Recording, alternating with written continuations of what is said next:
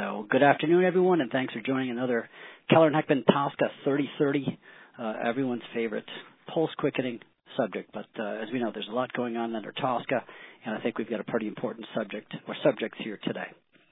So uh, please don't forget to log in. I'll try to use this little green arrow right here. So, um, you know, and of course you can't hear me if you haven't dialed in. So um, please use these numbers to join the call and get the audio. All right. Everything's working here. Okay. Uh, this is me. Most of you, or, or, many of you at least, know me. Uh, Tom Berger with Keller and Heckman. I've been doing TSCA uh, pretty much consistently for the last 25 years. So happy uh, to be uh, talking with you all today. Okay, the obligatory slide telling us what we're going to talk about. And basically, as I was getting prepared for this, you know, this talk really is about ways to get your PMN approved by US EPA other than kind of the standard things that you need to do, such as carefully prepare your PMN, describe all your releases, et cetera, et cetera. So this is things other than uh, what's becoming more and more important these days, uh, preparing and submitting a very, very carefully prepared PMN. Well, also, as I was preparing for this uh, presentation, you know, I'm, as many of you know, I'm, I'm also an engineer, so I'm left brain and I like things that are kind of discrete and quantitative. So I was hoping to make it more quantitative, but when I was going through everything I was going to talk about today, it struck me that really uh, what this talk is all about is the more qualitative concept of conditions of use. So I'm skipping ahead, but I think if you focus on this slide, these three bullet points, it'll really help, uh, hopefully, make the rest of this talk make sense. So just imagine if you're EPA and you get a PMN for something, you know, as simple as acetic acid, which of course is on the TSCA inventory, as everyone knows, but something, a chemical that has a multitude of potential uses. Okay? And your EPA, and as we'll see, EPA has to evaluate the substance for these three categories of uh, what, what we call conditions of use the intended uses, the known uses, and the reasonably foreseen uses. The intended uses are easy. There's no no question about what these are. These are uh, the uses that are identified in in this case uh, the PMN. The known conditions of use is a little bit more subtle, but still not rocket science. It's basically uses of a substance for TSCA exempt uses like food uses or, or uh, maybe uh, uh, some kind of pesticide use. So, uh, so those two concepts of use are straightforward. The third one is really where we're going to spend the bulk of our, if not all of our time here today. And I won't read this whole um, quote from you, and this comes from one of one of EPA's um, PMN determinations, but this is uh, uh, at least EPA's current view of what a reasonably foreseen conditions of use is. So reasonably foreseen, that's the phrase we're going to be using over and over here today. Uh, and again, I won't read this to you, but EPA says that this needs to be a case-by-case determination. It's highly fact-specific. Uh, it does not involve hypotheticals or conjecture. Uh, it's discretionary and EPA will do things like look at how structurally analogous substances are used, which makes a lot of sense. Uh, about the only thing that's somewhat, you know, subtle, I guess, here is the very, very last part of this where EPA talks about uh, uses identified in an initial PMN that didn't make it into the amended PMN, and that basically uh, are uses that essentially were dropped in many cases to allow the PMN to be approved by EPA. So I think that's what that gets at. But this is at least you know, uh, one current view of EPA's view of conditions of use.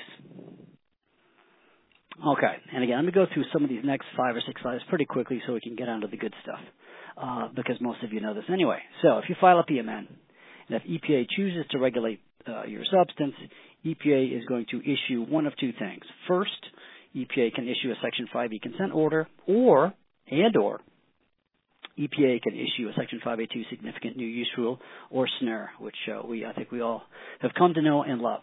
So we'll be talking a lot about SNURs and consent orders today. And again, this is uh, this is pretty pretty basic stuff for for those of you uh, steeped in TSCA. Okay, so in short, uh, again, you file a PMN. EPA has some concerns so they don't, so they don't drop the PMN or approve the PMN, um, but rather they have some concerns. So to protect against any unreasonable risk posed by uh, uncontrolled use of the PMN substance, they issue a TSCA Section 5e consent order.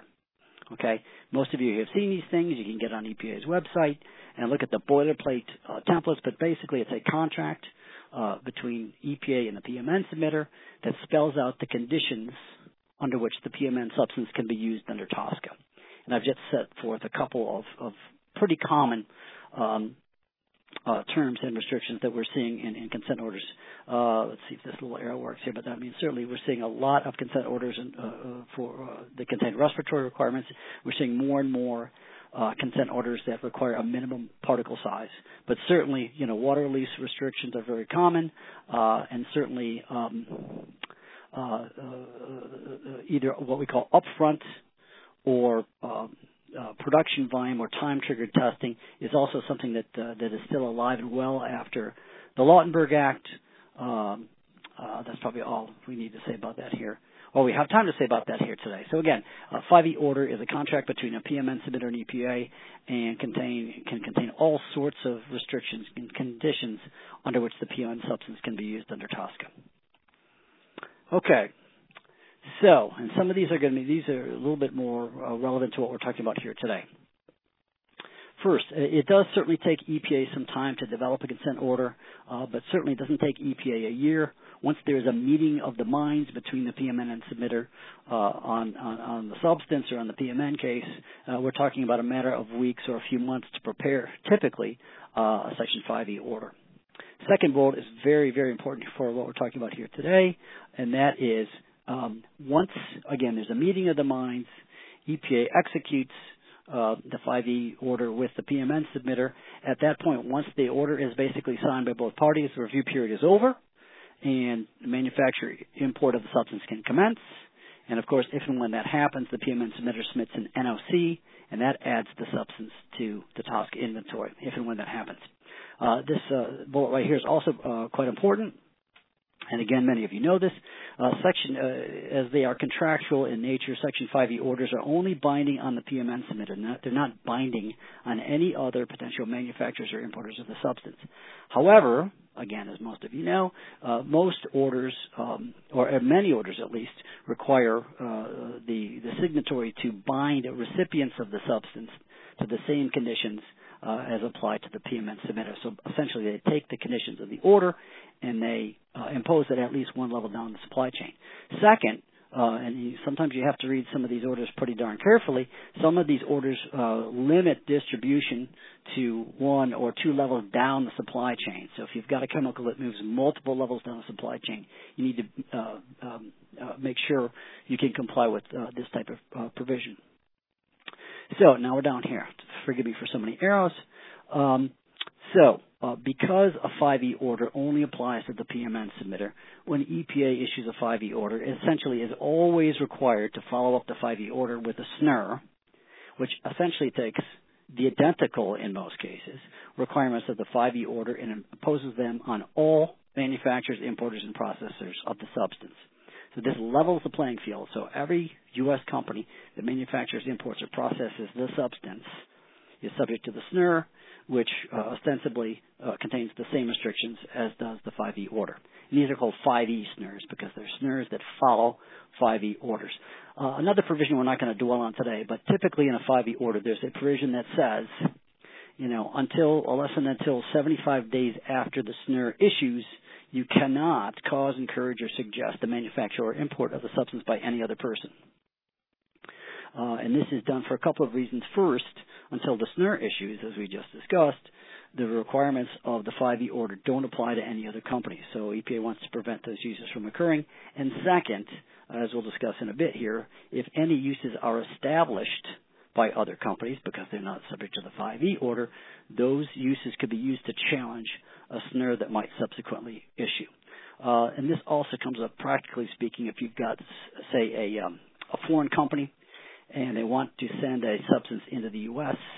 Typically, uh, again, this provision would prohibit import by anyone other than the PMN submitter until after the SNUR issue. So again, this is kind of a supply chain issue that you need to be um, careful of. Let me erase all these and move on. And sorry for my gravelly voice this morning or this afternoon. Okay, um, SNURs. Again, most of you know what these are. SNURs are significant new use rules.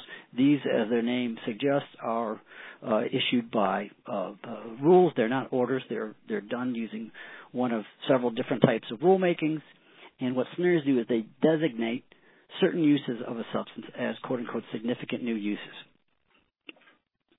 Okay, um, one of these, uh, well, one of the limitations of SNURs is they cannot be used to restrict existing uses. They can only regulate new uses. And this is why, historically, uh, when EPA goes through a SNUR, rulemaking, it says that as of the date of the posting of the SNUR on EPA's website, uh, that establishes the cutoff date for establishing what is or is not a significant new use. And that makes sense, right? If you knew a SNUR was coming, uh, you could go out and establish a whole bunch of existing uses and defeat a SNUR. But by essentially um, relating back the effective date of the SNUR, EPA tries to avoid this issue. uh, SNURs are like PMNs except for new uses. So if you want to undertake a, a, significant new use of a substance, you have to submit a significant new use notice or SNUN at least 90 days before you commence that significant new use. Um, okay, when SNUR is issued, we already talked about the 5E SNUR right here.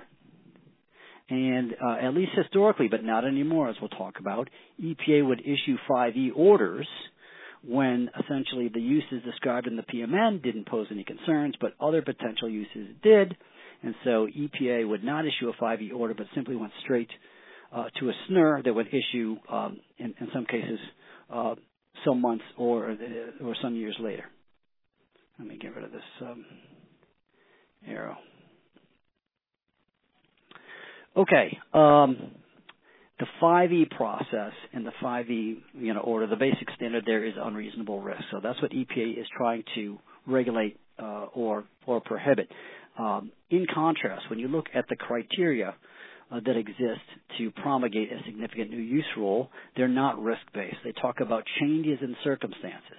So these four are the enumerated four basically circumstances uh, that must be considered by EPA to consider whether to promulgate a SNUR. They're not risk based. They're basically changes in uses that may or may not give rise to an unreasonable risk. And in fact, that's why you have this SNUN process. You file a SNUN. EPA could say, uh, could basically approve the, the use and say, um, yes, this is a significant new use, but it doesn't pose an unreasonable risk. Therefore, that use is approved. So very, very briefly, those are the criteria for SNUR, SNURs. And again, the key is they're not risk-based. Uh, I won't read these to you, but basically, you know, the, the, restrictions you find in SNURs basically mirrored the type of restrictions that you find in Section 5e orders. And they can be very, very broad, uh, and uh, and you can see these in the regs at 40 CFR Part 721. Uh, but the only thing that's different is oftentimes you will see that a significant use, uh, new use will be defined by cross-reference to a PMN or a 5E order, and in many cases cross-reference confidential business information or CBI. Uh, and, and ascertaining then what that significant new use is can be a challenge. And there are procedures to do this. And when was that rule? I want to say 2016, July of 2016. Yeah, July of 2016. EPA proposed changes to some of the general SNUR provisions, including the procedure to, to go through this bona fide process to ascertain confidential significant new uses.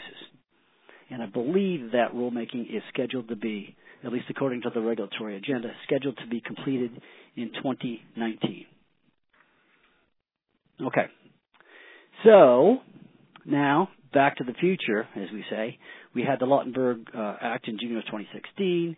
Uh, TSCA had 14 definitions. Those were completely unchanged, but the Lautenberg Act added three new ones. And among them, what we're going to talk about here today, of course, um, is the definition of the phrase conditions of use.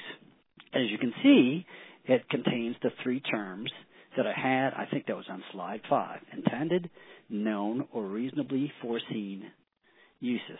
Okay, so I don't think we have to belabor that, but that's um, that's what a um, conditions of use is. Uh, the PMN process uh, was not uh, totally dismantled. You still have to submit a PMN or SNUN at least 90 days before commencing a new substance or a new use. But, and of course, as I'm sure you've heard, uh, what's different now is that EPA must affirmatively uh, approve, deny, or condition a PMN under Section 5A3. So there has to be an affirmative determination by EPA based on the conditions of use. Okay. So this is this is a pretty important slide here. We're not going to talk about A. We're going to talk about B and C. So let me go back up and erase A. So basically, here the three one of the, the three findings here on the left hand on the left hand side. These are the three findings EPA has to make when it reviews uh, when it uh, reviews a PMN. And so this is 5A3, and this is mapping over here on the right side of the chart. Over here, uh, this is Section 5E. So if EPA, for example, makes a Section 5A3B finding over here on the left, then it must act as required by Section 5E, and it shall issue a 5E order, as we'll discuss. And down here at the bottom, if EPA makes a Section 5A3C, uh, not likely to present determination, this is a good determination, of course, for, from the PMN submitter standpoint, um, then basically uh, the substance is, is free to be commercialized. So probably on this chart, the most important um, uh, parts of this chart are here in the middle, the 5A3B um, risk determination that requires EPA to act under Section 5E and requires EPA, uh, as we'll see, to issue a Section 5E order. Okay, so now again we're kind of we're kind of moving forward from the Lautenberg Act in 2016. Let me get to my notes, make sure I don't forget anything. Okay, so about a year ago, EPA posted this working approach decision making framework document for Section 5. This isn't to be confused with the Section 6 framework and the, and the rulemaking and the litigation on that.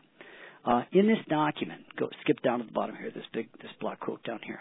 Uh, EPA describes this process, right? And remember here, the challenge is what do we do about these reasonably foreseen uses that could be um, very, very, very broad?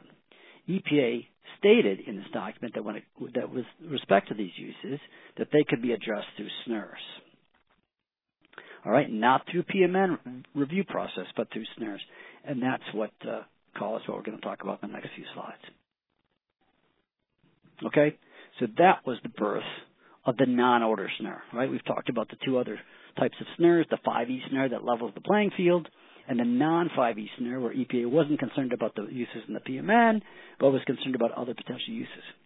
In the non-order SNUR context, things are just a little bit different. First, as its name suggests, there is never a 5E order. It's never issued, so sometimes this is called a one-step SNUR process.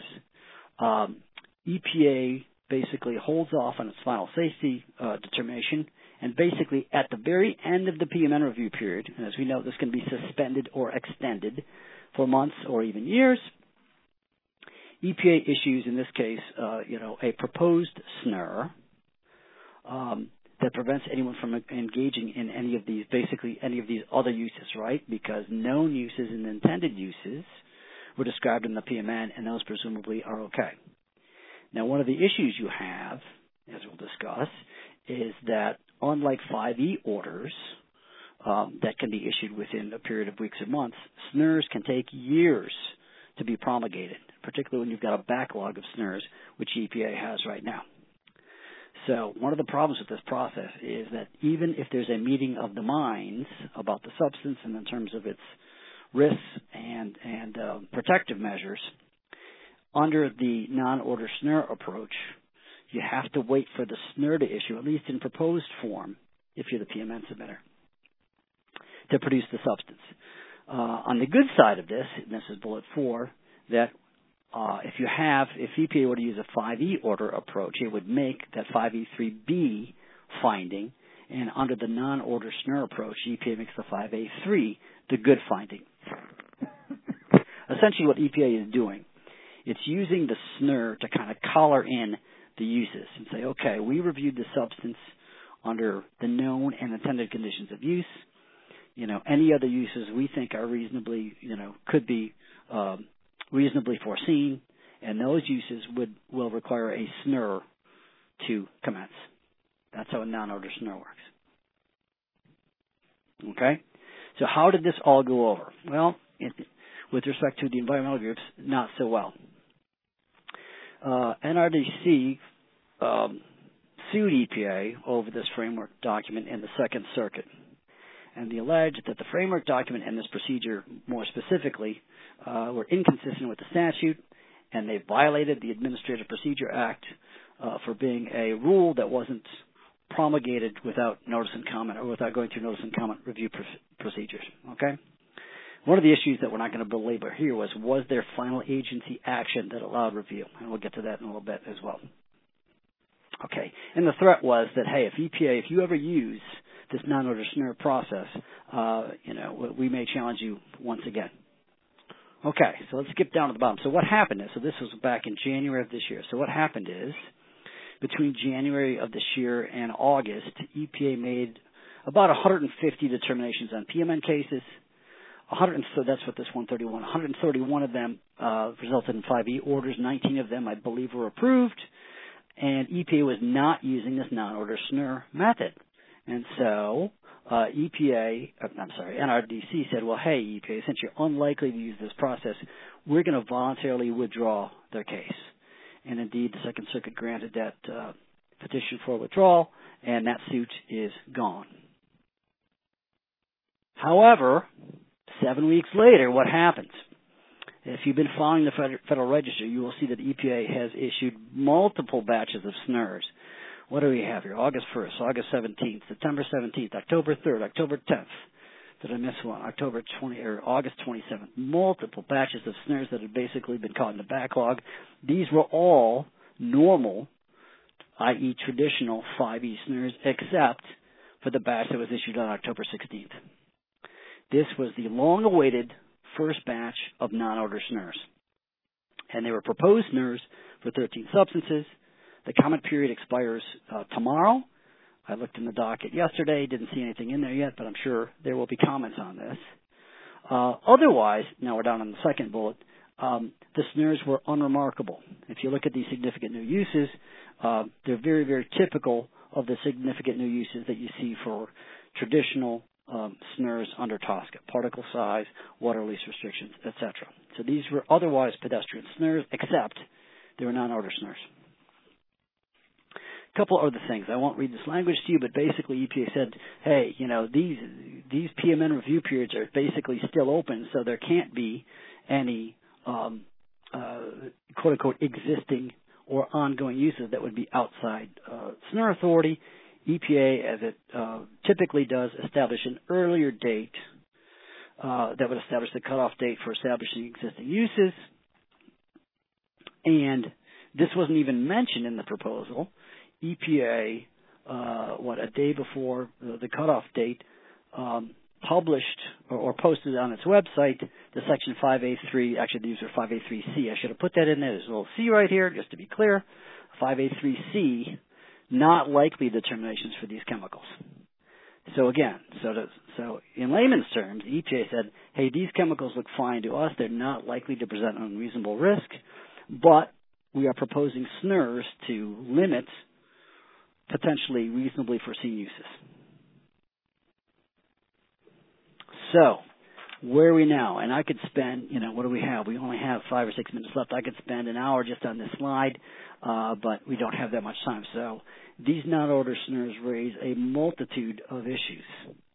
For example, is this final agency action?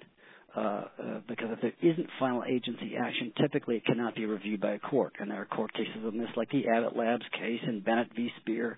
All these cases that you learn about in law school are at issue here. Another issue, who has standing to basically uh, sue over this? Um, and of course, you know, one question would be, do the uh, NGOs have standing? And there's the, the uh, Friends of the Earth case and, and, and other case law talking about what we call institutional standing. Uh, when do organizations have standing to sue on behalf of their members? And typically, you have to show that you have sufficient cause or injury in fact. And there's a three-part test out of this Friends of, Friends of the Earth case that we don't have time to discuss today. Third bullet is, you know, is really the crux of of the legal issues. Can EPA use this non-order process? As you mentioned, you know, if EPA were to review all all the uses, it would come out under 5A3B, and 5A3B says EPA has to use a Section 5E order, right? It can't skip that step. But there's this language that says EPA has to issue a 5E order to the extent necessary to protect against an unreasonable risk. Uh, and, and some have pointed to Section 5F4 that basically says that a SNUR um, has to follow a 5E order, but that uh, that could be read as saying simply, meaning that if you have a 5E order, you have to issue a SNUR to level the playing field. Uh, arguments also, uh, you know, could be made that you can't use a SNUR uh, to regulate a new chemical. You can only use a SNUR to regulate an existing chemical, uh, although I think that's uh, that's a non-starter. That argument there. Other issues about what if testing is required. EPA has informally told us that if tox- toxicological testing is required, they plan to use the traditional 5E order route. And then you have some more practical arguments. You know, going back to my you know pretty trite acetic acid example you know, if you were given a chemical like that and you had to assess all reasonably foreseeable uses, how in the world would you do that? So, trying to find some middle ground between, you know, broad interpretations of the statutory language and what can be practically done. Uh, you know, and of course, the NGOs are focused on does this procedure at the end of the day protect against unreasonable risks? We already pointed out that SNURs aren't risk based.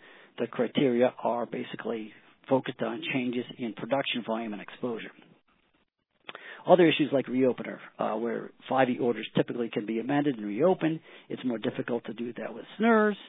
You've got other issues about, you know, uh, for example, these chemicals right now, if they're on the inventory, you know, anyone could initiate a significant new use because the SNUR isn't finalized yet. But then they would have to cease those activities if and when the SNUR is finalized with issues like that. Although historically, uh, in my opinion, you really had a larger issue, and that was was you would have a PMN review period that would expire, and then a non 5E SNUR wouldn't issue for a year or two later. And in that entire time, companies theoretically would be free to establish existing uses that would be outside the SNUR authority and subject the SNUR to challenge. I already mentioned the uh, the, pen, the penultimate bullet here that it takes a long time to publish SNURs, and that keeps these products off the market for a significant period of time. So, um, you know, if EPA were, was able to issue SNURs, uh, uh, you know, on a more timely basis, that would uh, take the sting out of this process. And the last one has to do with um, kind of the trade-off, right? If you, you know, if you go if if if you go the non-order SNUR route, you get the more favorable 5A3C finding, but you have to wait a lot longer to get your chemical on the market. And some companies uh, have taken the position that, hey, we don't care about a 5A3B finding. We want to get our chemical on the market. Consistent with TSCA, of course. Okay, so that, in brief, is is where we are on non-order SNURs. But there are some other things going on as well. And again, think of this webinar as focusing on the vexing issue of assessing reasonably foreseen uses. So, another way of assessing these is to just take a narrow view of uses. And when was it? This was uh, this the one. Uh, oh, I skipped a, skipped my notes. I think this is uh, late July. Yeah, late July of this year, when many of us were on vacation with the kids, um, before school started again, EPA published one of these determination documents for this polymer, and there's another one as well. I don't have the PMN number handy, um, and it was uh, and it was used as a deodorizer. And as you can see, this is a Section 5A3. This is a not likely to present an unreasonable risk finding, which means the polymer could go on the market. Okay, nothing unusual so far, right? Except I can't advance my slide. There we go. Uh, and I won't read this to you, but basically, if you look at the first two bullets, EPA found some potential environmental and human health effects associated with this substance based on analogous substances. Okay, so so this wasn't a chemical that lacked at least potential toxicological issues. Uh, but in any event, EPA took the position that the intended uses right here were those described in the PMN. We know that. There weren't any known uses of the substance. Remember, those are uses for TSCA exempt purposes, and without explanation, EPA said there are no reasonably foreseen uses of the substance. And so I think uh, many commentators have said it would be it would be good if EPA would explain the reasoning for this, um, uh, so that perhaps other PMN submitters could uh, benefit from understanding EPA's thinking in this regard. So again, kind of a unique case.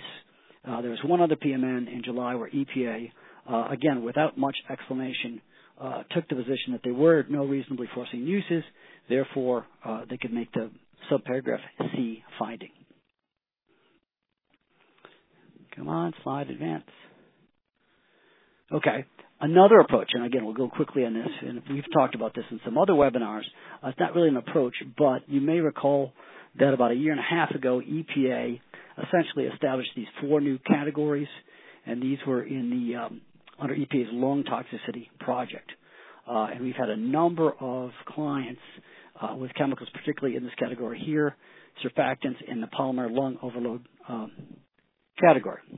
And these documents set forth the metes and bounds of these categories and uh, detail down here uh, what tests would satisfy uh, EPA's concerns or fill any data gaps. And the key here, I'll try to use two or three arrows, is that certain physical property testing, and I think I've got more of this on my next slide, uh, could basically serve as off ramps uh, and uh, address certain of EPA's needs. So we've been working with a number of clients to conduct particle size, surface tension, and biosolubility studies that can go a long way. So, so if there's a you know another takeaway from this webinar, would be um, to consider whether uh, you want to conduct some of these studies because in many cases they can they can get you a lot of mileage with EPA properly in our view.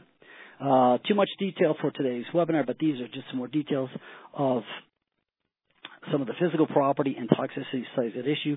And again, you don't, you know, if you do some of the studies up here in this bullet, that can obviate the need to do some studies in this bullet. Uh, just a couple of quick points.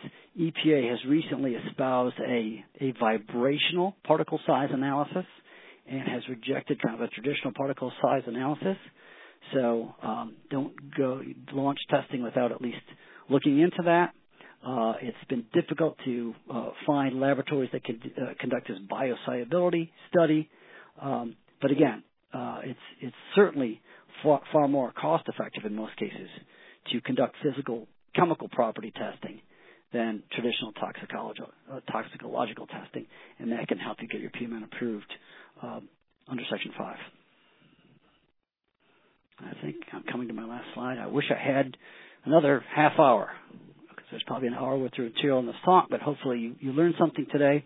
Um, and then finally, an approach that EPA is using uh, is to essentially, let's skip to the bottom, approve a PMN substance. Again, 5A3C is the good finding, the not likely to present an unreasonable risk finding, to approve a polymer under 5A3C uh, with no 5E order, no SNUR, but it goes on the inventory with a flag. In this case, it's a PE1 flag, which means that the polymer is approved, but uh, it must meet subparagraph E1 of the TSCA polymer exemption. Okay, and subparagraph E1 of the TSCA polymer exemption, as you may recall, requires that a polymer must be at least a thousand uh, number average molecular weight and has to have less than 10% oligomers less than 500 molecular weight and was it 25% less than 1,000 molecular weight and has to meet certain restrictions on reactive functional groups. So this, so the end result is, and again, there, there are about 12 of these on the that uh, that you can find on EPA's website. You have now 12 or so TSCA inventory listings that have this flag uh, that reads along the lines of what I have here, or it could be a, could be an E2 here or an E3 uh, that basically set forth uh, some of the compositional restrictions of this inventory listing because you may recall that um, otherwise TSCA inventory listings don't have molecular weight constraints, right? You can file a PMN for a certain, you know, grade of polyethylene, and if and when that goes on the inventory, um, you can make it with any molecular weight, the same way you can typically vary monomer ratios, okay? But these would be special inventory listings um, that uh, uh, help to uh, prevent any risk from uh, toxicological risk. I mean, a couple of questions are raised too here. I mean, there are other requirements of the polymer exemption other than E1. For example, what if you made this polymer with 1.8% of a phosphorus-containing compound? So it would have the same name, but some of you know there's another provision of the polymer exemption that limits the amount of phosphorus to, I believe it's 0.2%. So, you know, some other questions come up here. Um, and you also may recall finally that under the old TSCA polymer exemption, the pre-1995 version, you did have polymers that went on the inventory with either a Y1 or Y2 flag, which is very similar to the approach you see here. So that was a very quick 30 minutes. Um, I hope you you learned something here today. Again, I wish I had. I, I wish this was a TSCA, you know, 3045. Um, but uh, that's what's going on in terms of non-order SNURs and ways um, substances are getting listed on the inventory. So thank you, everyone. Have a great Thanksgiving and be safe.